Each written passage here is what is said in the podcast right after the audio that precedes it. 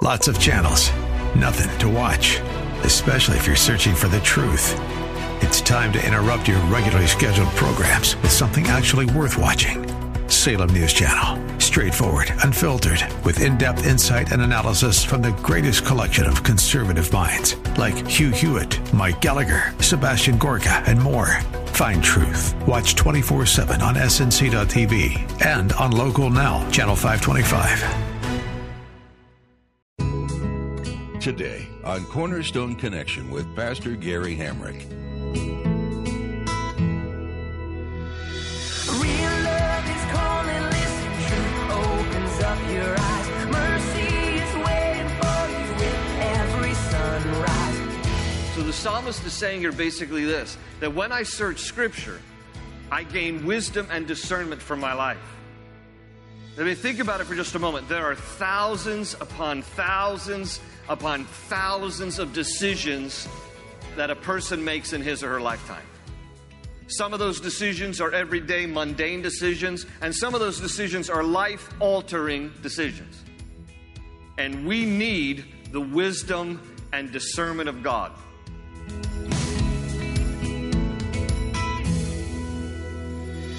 This is Cornerstone Connection, radio ministry of Pastor Gary Hamrick of Cornerstone Chapel in Leesburg, Virginia. Pastor Gary is teaching through Psalms. Life is full of hard decisions. We need to make decisions regarding our family life, our career, our life choices, and our spiritual welfare. Who or what do you turn to when you need to know what to do? As we study through Psalm 119, we find that God's Word is our richest source of knowledge and good judgment. There's no better teacher than God's Word, and God promises to give us the wisdom we need if we just come to Him and ask in faith. In today's message, Pastor Gary will exhort us to turn to the Bible daily for the counsel we need. Well, let's join Pastor Gary in the book of Psalms, chapter 119, with part one of today's message The Blessings and Benefits of the Bible.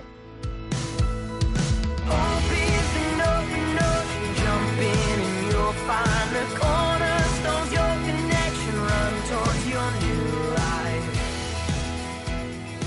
Psalm 119 is the longest chapter of the Bible, and thus it is the longest psalm of the book of Psalms. And it happens to be entirely about the Bible. If you've been here the last few weeks, you know this by now that the longest chapter in the Bible is about the Bible.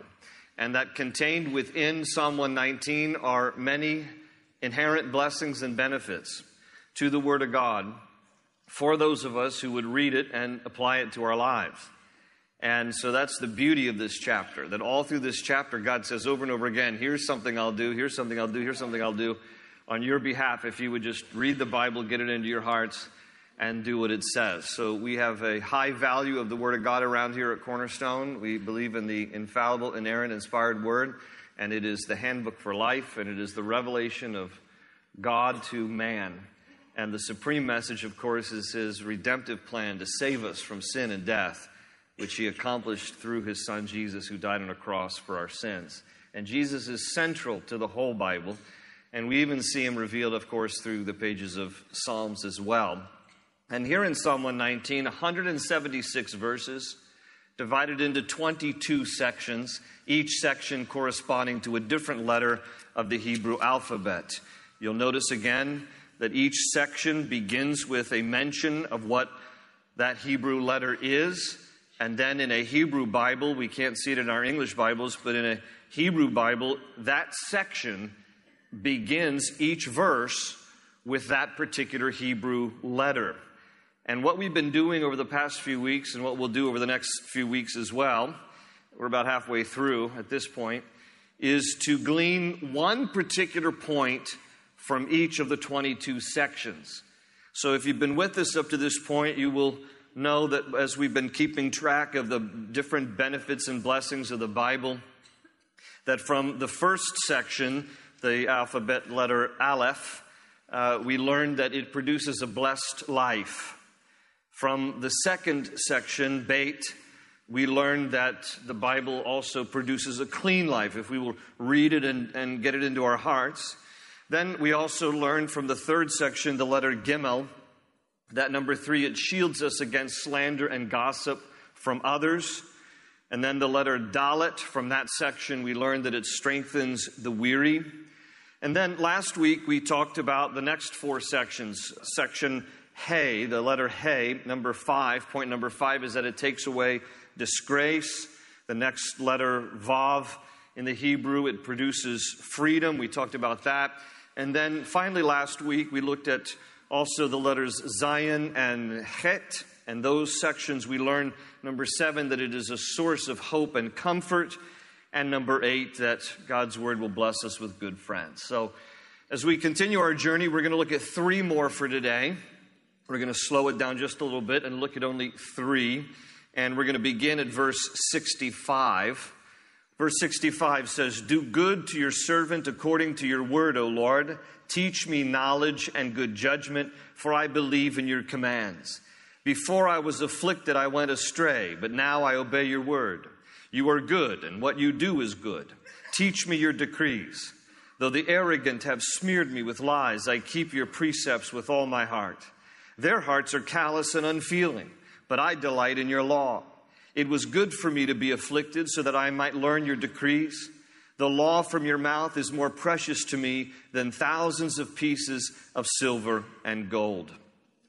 So, for those of you taking notes, it's point number nine on our list from this section. We're going to learn how it is a rich source, the Bible is, a rich source of knowledge and good judgment. I want to highlight again verse 66, where the psalmist says, Teach me knowledge and good judgment, for I believe in your commands. Now, the word knowledge can translate from the Hebrew exactly as it sounds and means knowledge, the accumulation of information. It can also translate understanding and wisdom. Understanding and wisdom. And then the term good judgment is the ability to judge between right and wrong, between good and evil. In other words, good judgment can also be translated discernment. So the psalmist is saying here basically this that when I search scripture, I gain wisdom and discernment for my life. I mean, think about it for just a moment. There are thousands upon thousands upon thousands of decisions that a person makes in his or her lifetime. Some of those decisions are everyday, mundane decisions, and some of those decisions are life altering decisions. And we need the wisdom and discernment of God for making our decisions. No matter how mundane, no, no matter how life altering, we need wisdom and discernment for the decisions of life.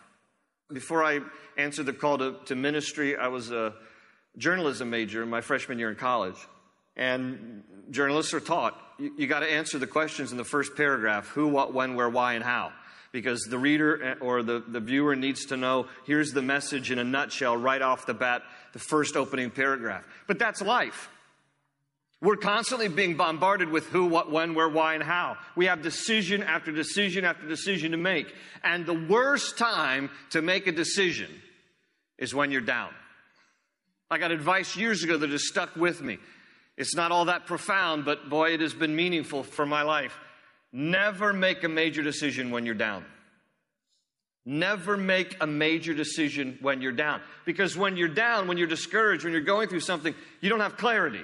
And, you, will often make an impulsive decision that you'll regret later. And, and, and so when you're down is the time not to make a major decision because you can't trust your own judgment. But it is during those times that you can trust the judgment of God's word. Now, I think that that describes the situation of the psalmist here. He's down, he's in a bad place. He's going through some kind of hardship because twice he talks about being afflicted in this passage. Verse 67, notice again in your Bibles, verse 67, he says, Before I was afflicted, I went astray, but now I obey your word. Further down in verse 71, he says, It was good for me to be afflicted so that I might learn your decrees. He actually says it was actually a good thing that I was afflicted because in the process of being down, it drove me to get into your word that I might then gain wisdom and discernment for my situation. So, affliction and difficulty and trials and things that we go through will motivate us often, as Christians at least, it'll motivate us to search out Scripture, to get the wisdom and discernment from God that we need for our particular situation. I can't tell you the number of times that going to God's Word has spared me greater affliction and has brought to me wisdom and discernment that I didn't have. Just searching out scripture and going to God's word. And it'll be amazing sometimes how you can be in a very, shall I say, uncommon place in scripture, and nevertheless it'll speak to you like it won't speak to anybody else. And by uncommon, I mean like in the book of Leviticus. Right? I mean, you could be in the book of Leviticus and God will use a verse that'll speak to you that, that it doesn't mean anything to anybody else. But it'll be that wisdom and discernment that comes from God's word, and God will use unusual passages and, and different things in his, in his word to bring clarity and wisdom and discernment to your life. How many of you could honestly say, looking back over your life, that there was specific wisdom and discernment that you gained because scripture spoke to a certain situation of your life? Let me just see your hands. All right, look around, because this is a testimony of the faithfulness of God's word. I remember years ago when we, when we first started Cornerstone and we're meeting at Simpson Middle School, I was anxious as anything to get out of the school. I mean, I, I, wanted our own church building. I wanted a place that we could call home as a church family. And, and the school just got tiring quick. I mean, it was, you know, you're setting up church every Sunday, you're tearing down church every Sunday. You're, you're setting up nursery. You're, you're pulling out all the, you know, equipment that kids need in nursery and children's ministry. And, and uh, you know, back in that day, we were, we were having to load up everything on a trailer and haul it off site every week because we couldn't store it at the school, at Simpson Middle School, just down the road here. So we had this trailer. And, and every week we had volunteers who would come every Sunday. God bless them. Some of you are still here. You remember those days. And we'd have to unload everything off the trailer, all of our equipment, supplies, musical instruments. Uh, back in the day, we had overhead projectors. Remember those? Overhead projectors? Some of you who have, who, who have been born since like 2000, you have no idea what I'm talking about but uh, grease pencils, transparencies, it was incredible. And so we have to unload all this, and then at the end of the day, load. And I was just so eager to like, I want to get out of this. I want to get, and you, and you never knew will the custodian show up and unlock the door for us? And I was eager to get out of there. And uh, the day that I knew it's time to go, and I've shared this story many times. If you've been to an orientation class, you've heard this story. But the day that I knew it was time to go, we had this guy in our church who they've since moved out of the area, but when he got saved, he got radically saved. And I'm not making it up. His family had ties to the mafia, and he was closely connected to the mafia, New York mafia. And this guy was Italian to the core big chocolate brown eyes, handlebar thick mustache, okay? And he was a construction worker. One day, it was a hot summer July day. Today's a pretty day, but it was a hot summer July day. And we're loading stuff at the end of church, loading it onto the trailer. We had the schematic on the inside of the trailer you got to put everything in according to this plan or it won't all fit. So there's this drawing that people had to make sure we pack it just right or it won't all get on the trailer. It was a hot day and people were impatient. They're just chucking stuff onto the trailer. They don't care. They want to get home, you know, they want to get they want to get to lunch, so they're just chucking stuff onto the trailer, not watching the schematic. So we got everything on except this rocket. We had this wooden rocking chair that we had set up in the nursery for the kids, you know, for moms to rock and everything. And so we had no room. The rocking chair was supposed to go at the front. And nobody's going to unhaul all that stuff. It's hot and they're hungry. You know how hungry hot Christians can be. You know what I'm talking about? Brutal. So, so this guy, the mafia tie, right? He says, he says to all of us standing around, we're looking at the, at the, at the wooden rocking chair, and we're all like, oh no, what are we going to do? And he says, I'll take care of that. That's how I talked. I'm not making it up. I'll take care of that. Went to his truck, pulled out his jigsaw. It's a construction worker. Pulled out his jigsaw, plugged it into the side of the school, cut that thing in half. We're all standing there just watching him. cut that thing in half, threw both pieces onto the back of the trailer, stuffed it in, shut the door. He said, That ought to do it. I'm not a prophet nor a son of a prophet, but I can tell you, I got a word from the Lord right there. It's time to move. Or one of us is going to get in that jigsaw. But you know, but as anxious as I was, one day in my private devotions, the Lord spoke to me out of Proverbs 24, 27. And this is what Proverbs 24, 27 says. And it would mean nothing else to anybody. It says, finish your outdoor work, take care of your fields, then build your house. Finish your outdoor work, take care of your fields, then build your house. And what the Lord spoke to me concerning that passage was like Jesus in the Gospel of John talked about the fields are white unto harvest. Pray ye therefore that the Lord of the harvest would send workers into the harvest field. And the field represents people, it represents sharing the gospel and souls to be saved. And out of Proverbs 24 27, the Lord gave me personal wisdom and discernment about, you know what, what I just need to be doing? Just take care of the field, just minister the gospel to people and let people get saved and let their lives be changed. And don't worry about moving right now and just invest in people and teach God's word. Take care of the fields and then build the house. And so we spent seven years at Simpson Middle School, but in God's timing, He took care of us, took us to the first building. Now He's brought us here. In other words, you can be in certain passages of Scripture and it becomes a rich source of wisdom and discernment for your particular situation that may not make sense to anyone else except you at that moment. So be it. God's word is full of wisdom and discernment for our lives. Psalm 119, verse 24 says, Your statutes are my delight, they are my counselors. And the more you get God's word into your heart, the more you can pull it up on instant recall when you need it in those unexpected moments when wisdom and discernment are so critically important. What if we, by getting God's word into your everyday routine, started making better, wiser, more discerning decisions? How might that impact your life, your marriage, your business? How might that impact what you purchase, your health, relationships, eternity? When we sit at the feet of Jesus and open up His Word and read it, oh, the wealth of wisdom and discernment, the knowledge of God and His good judgment that are poured into our lives. Proverbs 2, verse 6 says, The Lord gives wisdom, and from his mouth come knowledge and understanding. The next thing on our list is the section entitled Yod. It starts at verse 73. Yod is the smallest letter of the Hebrew alphabet. Remember when Jesus said, Not the smallest letter, not the least stroke of a pen.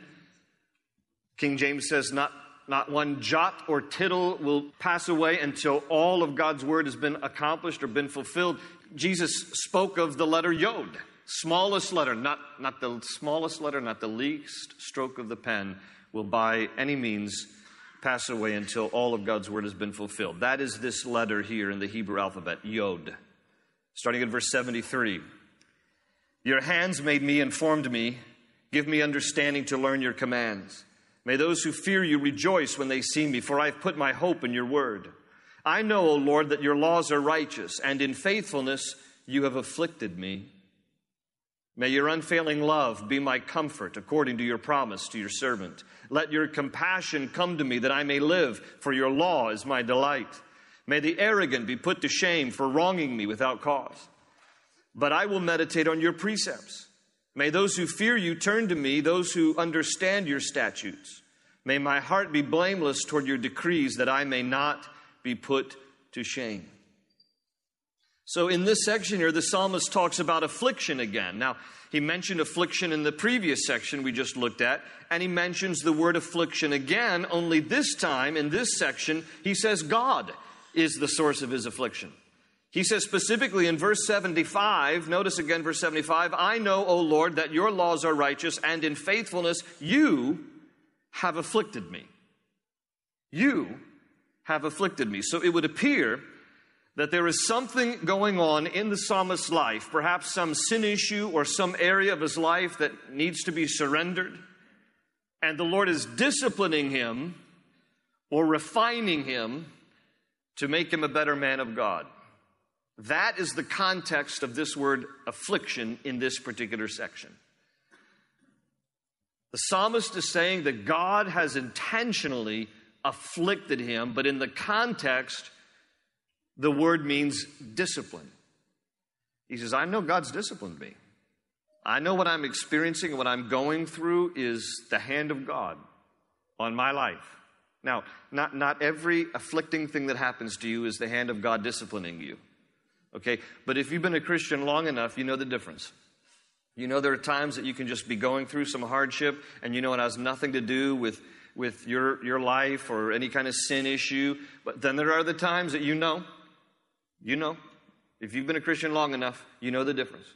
When God's hand is upon you. And I don't mean his hand like anointing, I mean his hand is like his heavy hand, like the right hand of fellowship. You know what I'm saying to you? And, and there's a difference here. And the psalmist is saying, God has afflicted me.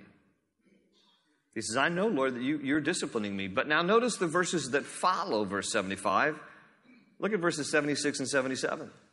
He says, May your unfailing love be my comfort, according to your promise to your servant. Let your compassion Come to me that I may live, for your law is my delight. Notice those words, love and compassion, there in verses 76 and 77, that follow his statement about the Lord afflicting him. So it brings up this point, number 10 on our list. The Bible reminds me of God's unfailing love and compassion when he disciplines me.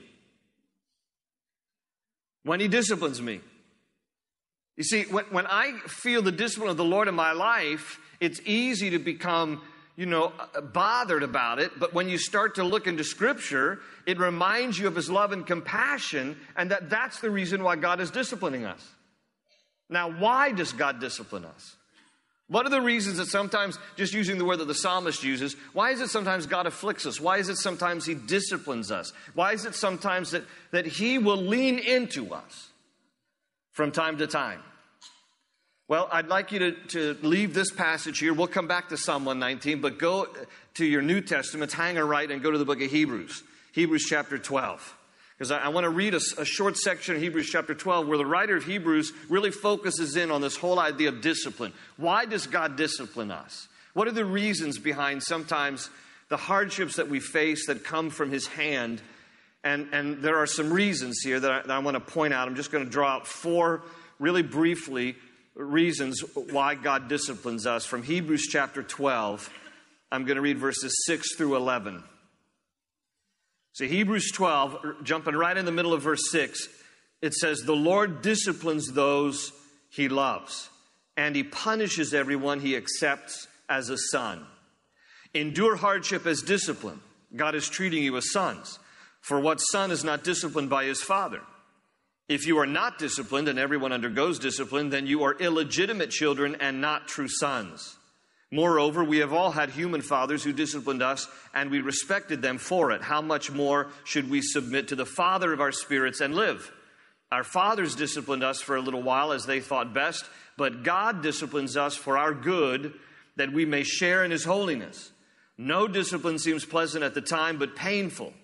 Later on, however, it produces a harvest of righteousness and peace for those who have been trained by it. So, real quickly, four reasons why God disciplines us. God's discipline means, number one, that God loves you. I mean, that's, that's what we read at the beginning of the section I just read in, in, in verse 6. The Lord disciplines those he loves. So, the reason that God disciplines you and me is because he loves us enough that He's never content to allow us to remain as we are.